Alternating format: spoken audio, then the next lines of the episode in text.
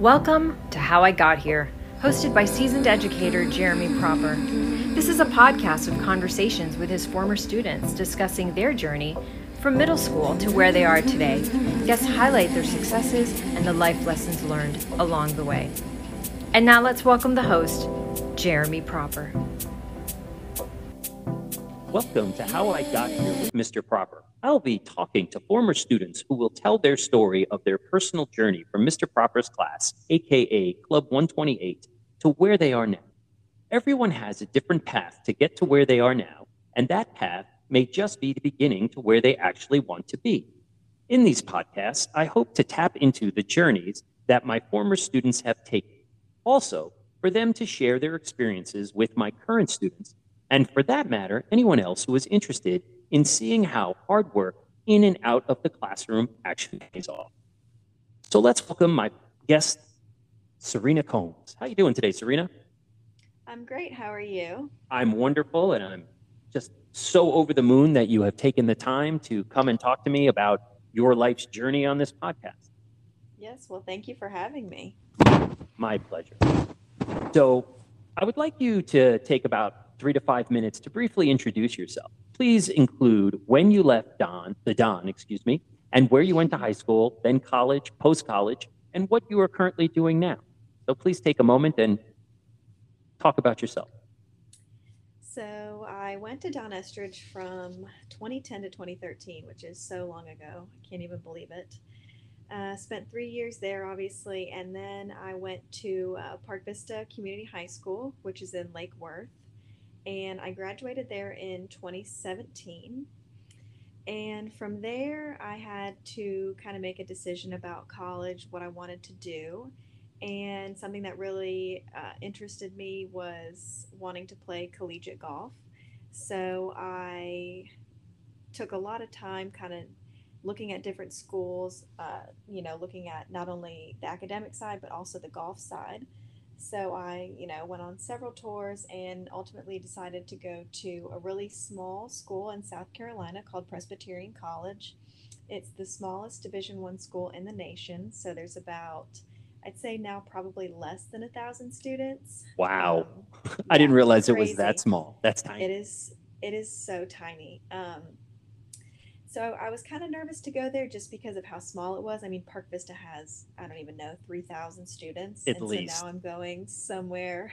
Yeah, that's a high school compared to a Division I college. Yes, yes. So it was crazy. So I loved it, though. I loved every single second of it. It was the best decision by far that I have ever made.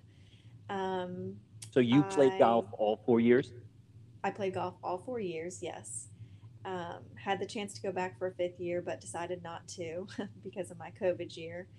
But I joined, so it's called like the Student Athlete Advisory Committee. I joined that. There's two athletes from every single team on this committee. Every NCAA school has one. I was in that for a year and became vice president, and then became president the last 2 years. Wow. Impressive. And then my very last year, my senior year, I was actually, I guess it's called co-chair of the Big South National SAC, so of our conference. Wow. And how many schools does that entail?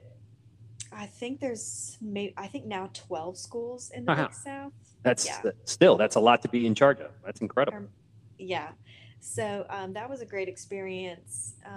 A little birdie named your sister told me you got nominated for something. What was that something you were nominated for? Yes, I was nominated for NCAA Woman of the Year. Wow. NCAA, yes. Like the whole thing. Yes. Yeah. Yeah.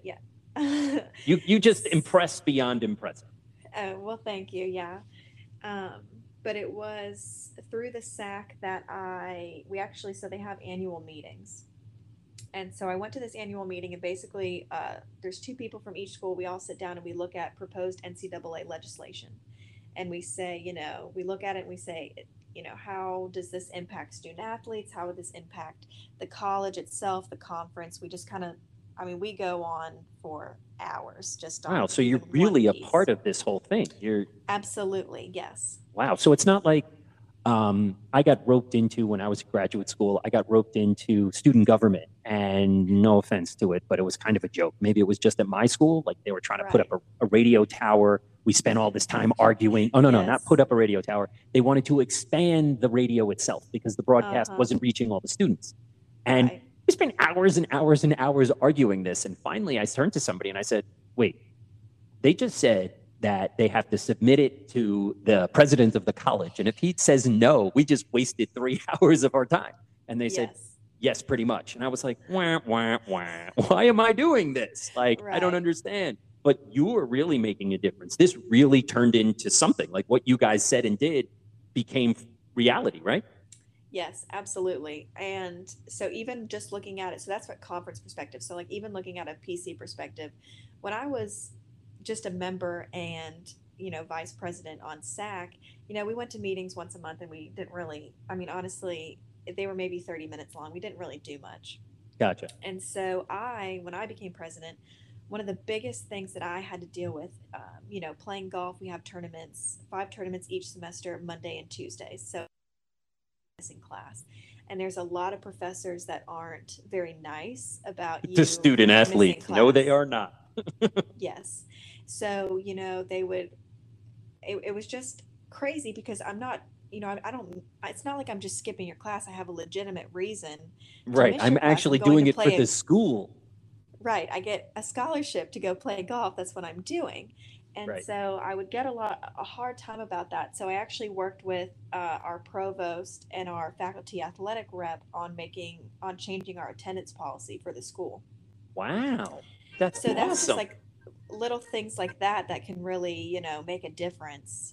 Wow. Now, what is your, since you're heavily involved in that, what was your opinion of the student athlete getting paid? How do you see that?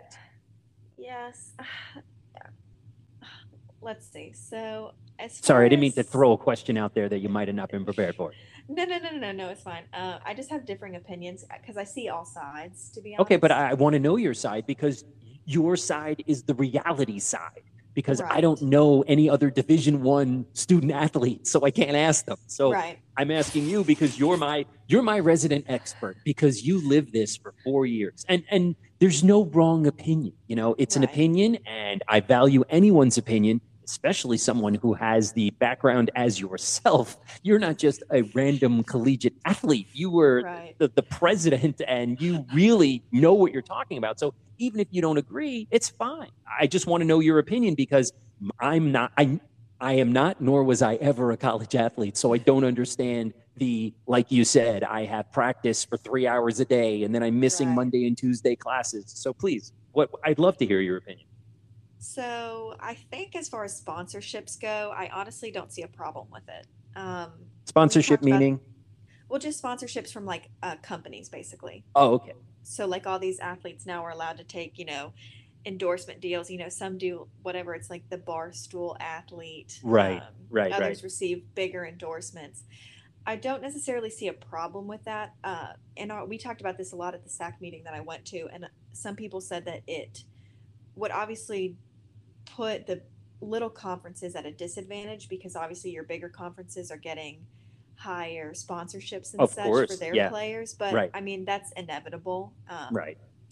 I mean, of course, you know, your players like Zion Williamson are going to get hefty endorsement deals compared to a golfer at Presbyterian College, you know? I would imagine probably not. But still, you're going to get something. There's going to be someone who's going to say, hey, you know, Serena, wear my Nike or wear my whatever, if you can, of course, because you don't want to do anything against whatever it is that you're allowed to do to lose. Like, you don't want to lose your scholarship, I guess is what I'm trying to say. So you don't want to do anything that's against it. But on the other hand, you know, you were fortunate, you have 2 wonderful, caring, loving parents, and they want to give you the best and help you out whenever and necessary. But God forbid someone's parents didn't have the money and this was their only opportunity, and somebody's going to help them. But, you know, like you said, Zion is getting big dollars and Serena Combs, maybe not so much. But if someone was willing to offer you, like, let's say, I don't know, let's say, let's go like Callaway, because you're obviously a golfer. So if Callaway wanted to sponsor you, would you feel okay with that? I would, yeah. I'm also for it just because, you know, a lot of athletes, especially your more high profile ones, you know, let's say they have an injury or something, and now, you know, you had a legitimate chance on going to the pros and now you don't. You know, at least you were able to get something. That makes a lot of sense. Yes. Yeah. But there is some arguments kind of on like schools paying athletes, you know, the schools themselves. That right. I disagree with, because to me, my scholarship is me getting paid. You know, I mean, at the end of the day, education to me was the most important thing. And PC, you know, let me right. play golf and get an education with the scholarship that they gave me. You know what exactly. I mean? And so, can I ask, do you know how much PC is a year? How much does it cost to go there? Yeah, PC is a private school. It's like $56,000 a year. So they gave you roughly over $220,000 to play golf there. Well, it wasn't a full scholarship. Oh. I probably paid maybe $7,000 a year. But still, I mean, that's still pretty hefty. Yeah, it's about $200,000. So they are giving you almost $50,000, which is incredible. And so, again, I agree with you there. And I've always agreed with the fact of, yes, you're getting an education. But I love the point that you made about what happens if someone gets a debilitating injury, or what happens if you just digress and you were the stud in high school and you were great as a freshman and you just don't make it to the pro level. Or like you said, you get hurt. You know, there's so many different reasons of what could happen. You know, it's just because you're on that path doesn't mean you're destined for that to happen. Or right. for whatever reason, let's just take football. Like, for whatever reason, it's just not the linebacker year. They don't need linebackers, and you don't right. have a job. So, yeah. So it's a tough decision. I agree with you on the sponsorship, and I never really thought about the schools actually paying. But how about this, though? Doesn't the school, like, obviously, let's go back to Zion. Doesn't the school make tens, maybe even hundreds of millions of dollars off of that person because yeah. of what they're doing? Because everyone wants to wear his jersey. Everyone wants to whatever with whatever it is that he's doing. So like, but a lot of people argue, well, they are getting the education. But from you, I can ask you again, do you off the top of your head remember or know numbers of the graduation rates in general of collegiate athletes? Or is it a higher percentage, or it depends on the college?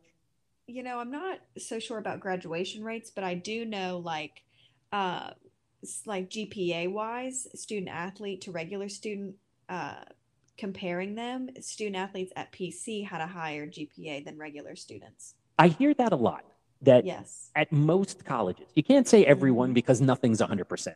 But right. at most colleges, well, can you explain to me your PC experience, why you believe that?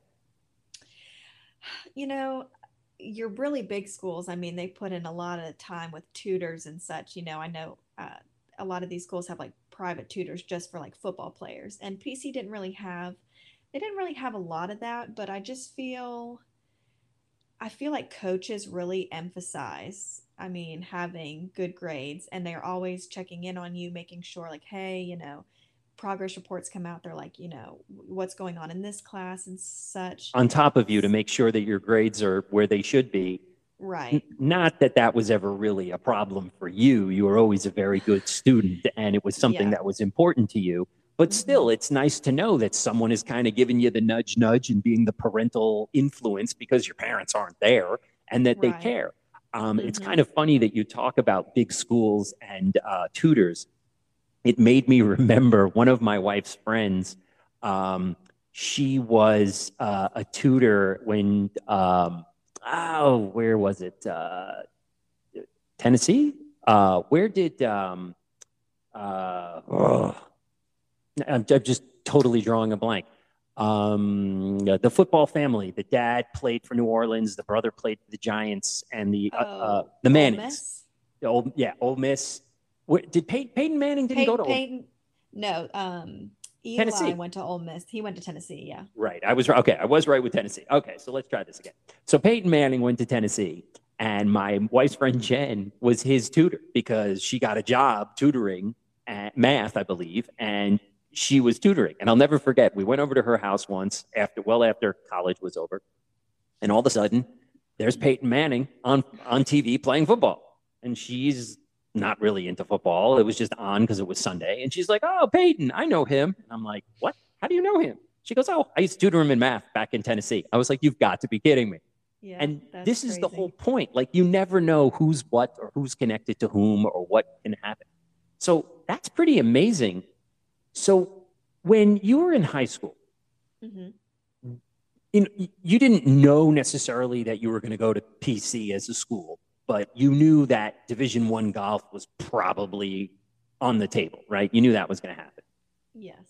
So in order for that to happen, you still had to have decent to good grades to go to these Division I schools, correct? Absolutely. Absolutely. So what would you say was the foundation that Serena had to lay in order to go from, you know, starting out playing golf in 6th grade to playing golf on the high school team, to being a county success, to getting a scholarship at a Division I school, going and now graduating, and then attending law school at University of Florida, which we'll get into in a little while.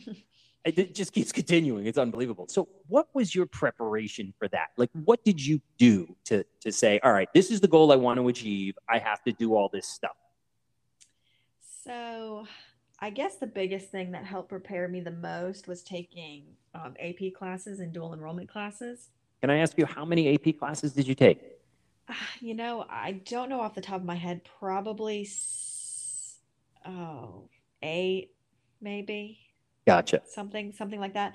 The problem was, and this is a whole nother rant for a whole nother day, but I think most Palm Beach County high schools are now going towards that ACE program. Yes. Is that what, yeah. Yes. That's it. Well, yeah, ACE is great, I guess, if you're going to an in-state school, but if you're going out of state, like I did, you don't get any of those credits. I tried to explain that to the kids. I always say that. I said, ACE is great if you're going to use the prepaid or you're going mm-hmm. to use anything that's Florida. This is it. If not, Florida's the only one that takes it. So yep. You have to take APs in order to. So, right. So you took a lot of AP classes in order to prepare you for this next step, this next journey. And how well did you feel that you were prepared? Like, did you get to college and you felt like, you know, the Hulk was standing on you, or were you you standing on the Hulk? No, I'm going to be honest with you. You know, you sit in high school classes a lot in your APs, and, you know, teachers are like, when you get to college, this is going to be so much harder. And I honestly, it's not that it's easy because it's not, but there's just so many resources out there that you can really flourish. Like, you know, when you're home in high school, you know, you have your parents around and everything, but when you're in college, you just kind of, you can pretty much do work all the time, you know? I mean, I would never do work past like 7 o'clock at, you know, in high school, but now I get to college, I'm studying more. But I mean, it was a pretty easy transition. I didn't ever feel it was tough, if that makes sense. No, not at all. Where do you think those tools were acquired, and was there a specific class, maybe even a teacher, somebody who truly made that difference for you, where you were like, all right, I really like this. This is the light bulb moment, the aha, like, wow. Well, it also, when you're in high school, you are taking pretty much like classes that they tell you to take, obviously. So right. I was always a good student, but there was never really something that I was like, wow, this is awesome, you know, until I was in 11th grade and I took an AP U.S. history class. And the teacher himself, honestly, he wasn't the best, but the information was what I found most interesting. And I always wanted to come home and like, I always, you know, just read my textbook because I thought it was interesting. So when you go to college and, you know, I had so many credits for my AP classes that I didn't have to take a lot of these gen eds, that I could really start into my major courses, which I double majored in history. Just springboard right into it. Right. You didn't have to take, well, gen ed classes are basically for the kids, you're basically retaking English, math, science, and social mm-hmm. studies. And by taking the AP classes, it's almost like a CLEP, which basically says you already took it. You don't have to take it again. If you right. score, did your school require 4s or 5s? Do you remember? It was 4s, okay. or 5s. Okay. Yep. Yes. 4s or 5s. Cause I know the Ivies now are 5s across the board. So yeah, that's awesome. And a lot of schools take threes too, but PC unfortunately didn't. So it was just fours and fives. Yeah, some do. Some, that's true. Three is passing, and then four is usually what they're looking for. But some do take threes, and now, like I said, some take five. Wow. Yeah. So, no, sorry, go ahead. Well, no, I was just going to say that. So now I took all those. I didn't have to take any of those classes that didn't really interest me. So now I could go right into my, history classes. I could take my politics classes, and so it was easy for me to study because I enjoyed it so much. What did you actually graduate with? What is your degree? So I guess it's a Bachelor of Arts in History and Political Science. Wow, you basically are a combination of my wife and myself. I have the history, she's the poli-sci, she's the politics major. Yeah, it's really funny. And then to make matters crazier, when we first moved to Florida, she got a job teaching U.S. history and I got a job teaching civics. And both of us were like, can you do my lesson plans? Because I don't know what it is I'm supposed to be doing. That's funny. It really is. That's amazing. You're definitely like 6 or 7 kids that I know of that have done that. That's incredible. Mm-hmm. I'm so glad. And no, go ahead. No, sorry. I was just going to say that I originally was going. So when I started college, I wanted to get actually my PhD in history and become a professor. Wow. And my sister, Taylor, she was talking to me and she said, because you're taking history, so she said, you might as well just do political science too. And at that point, I honestly didn't really know what political science was. And I said, all right, whatever. I'll throw it in there. Whatever. So wait, was this a dual major or a major and a minor? No, this is 2 majors. Oh my God. So you're a professional athlete and you're doing dual majors. Wow, boy, you're just, I don't know how you make it through. But I so much enjoyed my political science classes to my history classes, believe it or not. Yes. No, so I could totally understand that. Taylor to thank to for thank that. For that. That's really, hey, look, big sister pays off. Who knew? Yeah. The girl who's actually earning her PhD right now. Yes. Or maybe she was just trying to dissuade you from the PhD so she could be the first and she could be like, I got mine. Now what are you going to do, little sister? And you're like, yeah, whatever. I'm going to become a lawyer and I can get a PhD in that too. Oh, yeah. That's so funny. What's that called? I always forget. JD, your Juris Doctorate. Yeah. That's it. So now we're getting the fact that you're a pretty smart cookie. First and foremost, did you have any educational challenges? Was there anything for you that really stood out where you were like you said, you fell in love with history, but how did you then muddle through science and math if those weren't your thing? Yeah. So I only got 2 Bs ever at PC. 2 Bs? 2 Bs. One was in 4 years? Oh my God. Yeah, but both were my freshman year. Okay, so that's understandable. You're just getting acclimated. Right. And freshman year is always the hardest just because you don't really know what professors expect of you. But PC, because it's Presbyterian College, they make you take Old Testament and New Testament courses. Right. So I got a B in Old Testament. Oh, man, Jesus was not happy with you. He really wasn't, no. And then I got a B in physics because me and sciences do not get along. That's my sister's realm, Taylor's realm. But that's Taylor, yes. Tay is all about the science. But I hate to have to tell you, social studies people, science is not our thing. Science and math, it's not. What's weird, though, is physics was the only science that made sense to me. I got an A in physics, and everything else was like I was torturing myself. But physics just actually made sense because I had to take physics with a lab. Did you have to do that? I did, yeah.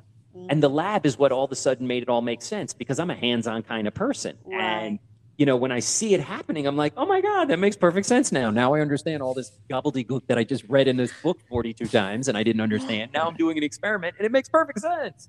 Right. So that's why physics made sense. But biology, when you had to do, what is it? Meiosis, mitosis, and cell division on one test, I was like, you can just throw that in the trash. No. Yeah. Yep. So seemingly how you're having this unbelievably enriched academic life, and you were obviously... So how often were you playing golf in high school? Obviously not to PC level, but still. No, I still, though, in high school was probably going 5 to 6 days a week, no doubt. but for probably only like an hour and a half to 2 hours a day. Wow. Did you have like a coach, a trainer, what is it? The what's the psychologist or like a mind person to help sports you? Psychologist? Yes, yeah. That's it. I didn't have a sports psychologist, although I probably would have benefited from one. I think we all could. Yes, but I did have just a regular, you know, coach that I would go to weekly for lessons and all, you know, and then had tournaments and all that jazz. So. And when you played in high school, because you did get a Division I scholarship, when you played in high school, were you like, how highly ranked were you on your team in high school? I don't remember. It's been a while. So, I mean, Park Vista, I was one just because there's not really, I guess, much competition. I don't know. Not to be rude, but you know. No, you obviously earned it. You didn't just walk on there because that's not who you are. And like, yeah, this is mine. Right. But on like through even like my junior tours that I would go on, I honestly was probably middle tier. I didn't really stand out, but I also wasn't the worst, you know. Okay. I just kind of skated by. Right. But I feel something just like a transition or something just kind of switched when I went up there and I started playing so much better. So I don't know how that happened, but I guess I'm thankful for it. So definitely. We always want to be thankful for playing better because golf is that game where just one day you're like, wait, I actually knew how to play this yesterday. What happened today? Right. Exactly. Yep. And people don't understand that unless they play it. Yep. So when you're spending hours studying, hours golfing, when was Serena time? When was their me time? When was there like, all right, all this stuff just gets pushed to the side because I need to, what is it that you did? I mean, to some extent though, golf was kind of my me time because it was, well, in college and high school, you know, 2 to 3 hours a day out of, you know, just the chaos of studying and such. So it was just kind of like a peaceful time, I guess. A lot of people don't understand that. Like, people ask me that all the time. They're like, why do you play golf? And I'm like, because it's fun. They're like, yeah, but you're not Tiger Woods. I'm like, yeah, because Tiger Woods is Tiger Woods. That's why I'm Jeremy Proper. Like, I go out there to play golf because it's fun. And I actually, last time I played, I was talking to my friend and like here in South Florida, I forget how lucky we are where you go out on the course. I don't know if you remember playing the Boca Muni 9. Oh, yes. I mean, we'd see alligators. We'd see Canadian geese. We'd see Egyptian geese. We'd see owls. We'd see foxes. We'd see like it was like a zoo. We got to see all kinds of stuff and chase around a little white ball to irritate yourself. And what I try to explain to people, and I want to know if you agree with me, the way I play golf is I want to play where I'm beating myself, knowing that I did better than I played this course or the way I played last time. And then I'm trying to see if I can be better than the competition. What is your take on playing golf? Yeah, I mean, I think that that's exactly right. A lot of the time, I just try to even when I'm in a tournament, it's really me against the golf course. Yeah, I'm playing with other people, against other people, but at the same time, you know, it's just me out there. So I try to just have like a good mindset. I try not to get too frustrated because, I mean, it is such a tough game and people don't really understand it unless they go out and play it, how just mentally draining it honestly is sometimes. So what was your challenging educational? Did you go over that? No. So so through SAC, I guess backstory first, and listening to like all the legislation and everything, I realized how cool that is and how it's crazy how just one thing can really, you know, this legislation can have just a major impact. And so it was from that I started to kind of, you know, sway the thought of law school. So it wasn't until it had to have been early February, my junior year, that I went to one of my professors, who is the pre-law advisor, and I sat down in her office for 2 hours Wow. Just kind of discussing. Yeah. I mean, she is a saint for sitting there for 2 hours. That's a lot of time to get from an advisor. That's amazing. I mean, these kids don't understand that they don't have this kind of time. Yes. Yeah. And she sat down with me and just kind of went over some pros and cons. And it was from that I said, yes, like this is something that I want to do. Well, when I decided that, my immediate next step is studying for the LSAT, the, law school admissions test. I felt so behind because, a lot of kids that decide to go to law school already know so far in advance that that's what they want to do. So they went pre-law as their undergrad. Exactly. Right. And but history is huge for that. But history is huge for that. You were not as behind as they would say the 8 ball as your general ed studies major who decides that they want to do law school. Like you already had a leg up where they're like, all right, I took a lot of history and that will help. Right. But because the law is so sorry. I was going to say it's a lot of research is trying to research cases and figure out how it relates to your client and how your client is similar to this particular case. Yep. A lot of reading. But the LSAT, it's interesting. So it's 3 different sections. One of them is reading comprehension. Another one is you have a paragraph and you have to, it'll ask you what's the strength of this argument? What's the weakness of this argument? Different things like that related to arguments. Okay. And then the last section is like, it's like games. So it's like if I bought 3 apples and I gave 1 away, just little things like that. Right. So it was February that I had to sit down and I registered to take the July LSAT. So I had to... This July? Like you just took it? Well, no, this would have been... Last year. So last year. Yeah. Oh, okay. So I'm just trying to keep the timeline correct. Yeah. So I had a few months to prepare.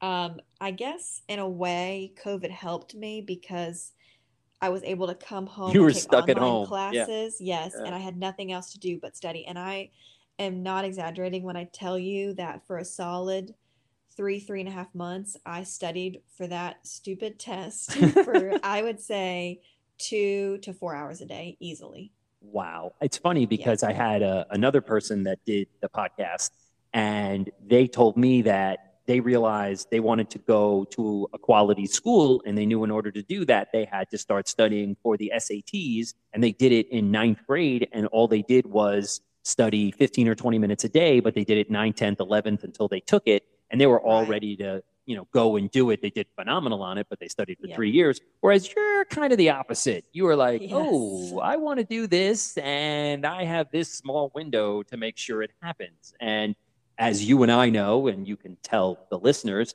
how did that work out for you?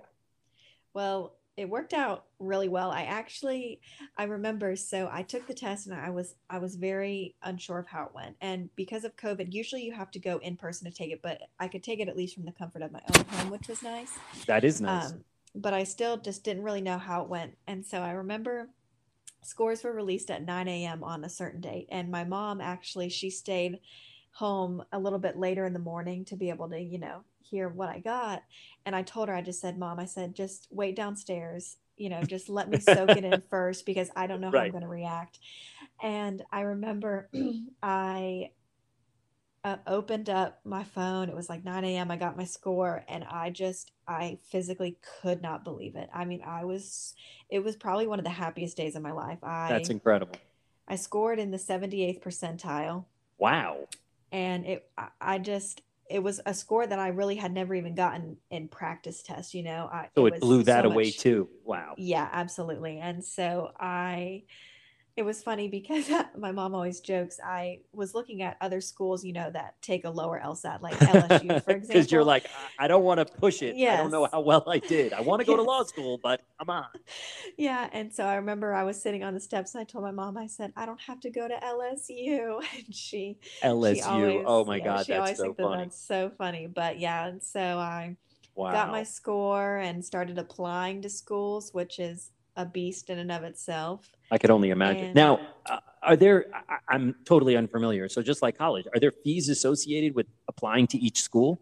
Oh yeah. So Every application goes through the LSAC, which they make the LSAT test. And so you have to make, it's like $200 to create an account with them. And then like a $200 fee to create, like basically put all your information into one thing that gets sent to the schools. And then you have application fees on top of that from each individual school. Wow. So a lot of schools will email you and they'll be like, hey, we waived your application fee. Nice.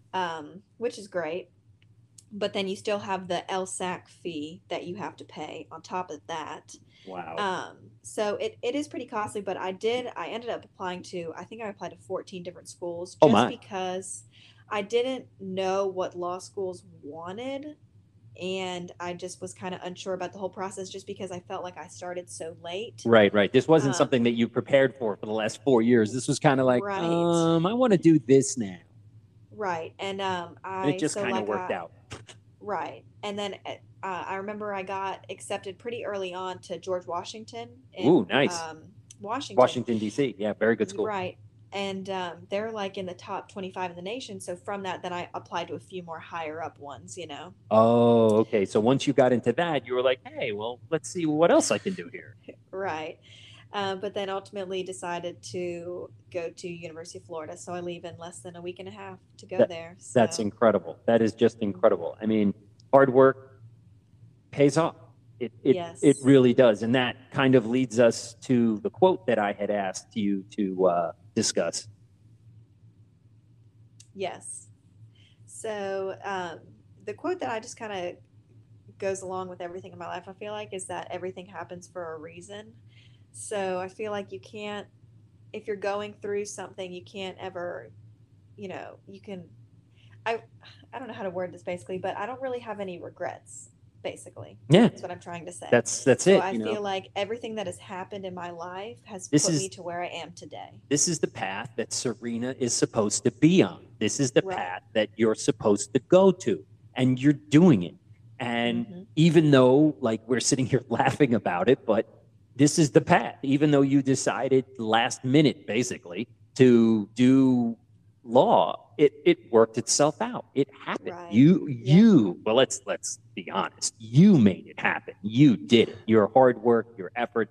But again, it wasn't just like, this is Serena, the college whiz kid. You know, you had golf. You obviously had to have a personal life. You know, it wasn't just like, oh, study, sleep, golf, study, sleep, you know, you have to wind it all together. And again, like you said, you're just kind of letting it happen, and it did.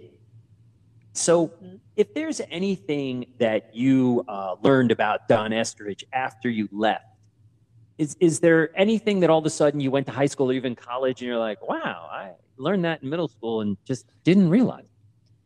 I feel like Don Estridge really just prepared me so well.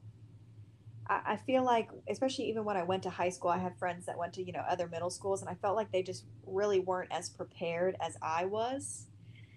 And I kind of just had to take a step back and think that, well, obviously, you know, this is a result of me going to Don Estridge, you know. I mean, I feel like the teachers there just really help students a lot and want to see them succeed, where I saw maybe other friends that went to different middle schools didn't have that. And then when you went to high school, did that diminish?